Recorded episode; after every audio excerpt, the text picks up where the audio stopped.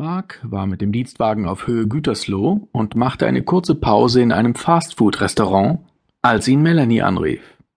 Hallo Mark, ich habe leider schlechte Nachrichten. Meine Freistellung, um dich bei den verdeckten Ermittlungen zu unterstützen, wurde leider wegen des Mordes an Frau Kerner abgelehnt. Ich stehe total unter Strom deswegen. Ich wäre gern bei dir geblieben. Ich möchte mich auch noch dafür entschuldigen, dass ich so komisch zu dir war. Du musstest ja fast glauben, ich hätte dir die Sache mit der Kerner zugetraut. Kannst du mir noch mal verzeihen? Ich weiß doch, dass du nichts mit ihrem Tod zu tun hast. Aber ich hänge auch völlig im Nichts bei den Ermittlungen. Ja, das kann ich verstehen.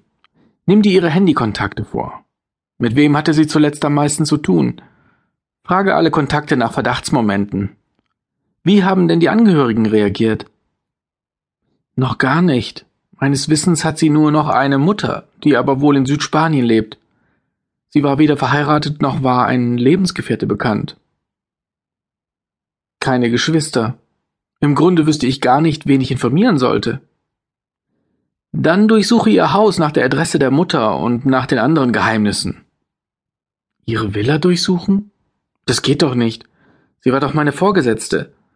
Ich glaube nicht, dass ich das genehmigt bekomme.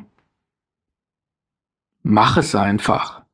Nein, Mark, das kann ich nicht. Ich kann doch nicht ihr Haus auf den Kopf stellen.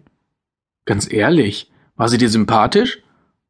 Das spielt doch keine Rolle.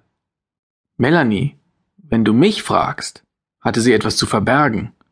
Man wird nicht von einem Profikiller so zugerichtet, wenn man kein Geheimnis hatte, das den Mörder zutiefst getroffen hat. Wenn es ein Triebmord war, Warum hat der Täter sich nicht ein jüngeres und hübscheres Opfer ausgesucht, sondern eine mittelalte Staatsanwältin? Diese perverse Zurichtung des Opfers war entweder ein Zeichen oder ist ein Ablenkungsmanöver vom eigentlichen Motiv des Täters. Ich sagte dir doch, dass er mich angefordert hatte. Ja, um dir die Tat in die Schuhe zu schieben. Nein, das war nicht seine Absicht. Er kannte meine Laufhausermittlungen und bezeichnete mich als einen von ihnen. Er hat mir seine Überlegenheit symbolisiert, mich eingeschüchtert, denn er hätte mich umbringen können. Es muss irgendetwas geben, was die Staatsanwältin auf dem Kerbholz hatte. Vielleicht wurde sie von der Mafia bezahlt oder erpresst. Irgendein Geheimnis muss es geben. Find es heraus. Es geht nicht anders, als dass du in ihren privatesten Dingen wühlst. Melanie war das sehr unangenehm. Vielleicht sollte ich den Fall abgeben, ich bin vermutlich zu befangen. Mark verstand nicht, warum Melanie sich so schwer damit tat. Hatte sie vielleicht ein engeres Verhältnis zu ihrer toten Chefin als geahnt?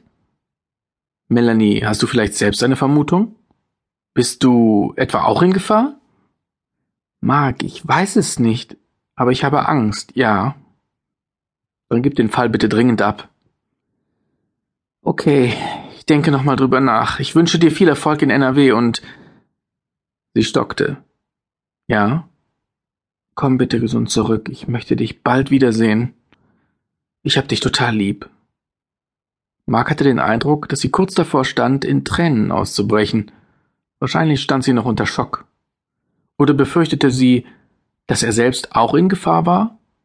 Für ihn war überhaupt nicht klar, in welchem Zusammenhang der Mord an Melanies Chefin mit den Suizidmorden stehen sollte. Staatsanwälte hatten immer viele Feinde. Irgendwie hatte er das Gefühl, dass die Sache mit ihm auch nur ein Ablenkungsmanöver sein konnte, um den Mord, der eigentlich einen ganz anderen Hintergrund hatte, in die Richtung der Suizidkette zu lenken, um die Ermittler in die falsche Richtung zu führen. Sogenannte Trittbrettfahrertäter gab es immer wieder. Sie mordeten auf die gleiche Art wie die zur selben Zeit in den Medien ausführlich beschriebenen Taten. Deshalb war die Berichterstattung über den Hergang eines Mordes jedes Mal umstritten, sowohl bei der Polizei als auch in der Öffentlichkeit, genauso wie die Beschreibung der Art der Selbstmorde traurigerweise immer wieder Nachahmer fand. Wenn die tote Staatsanwältin wegen der Suizide ermordet worden wäre, dann konnte der Grund nur sein, dass sie die Ermittlungen erschwert hatte. Der Vater von Jasmin könnte ein solches Motiv haben. Aber ihm traute er so ein Verbrechen nicht zu. Aber warum informierte der Täter ausgerechnet ihn? Woher wusste er von ihm und seinem Fall?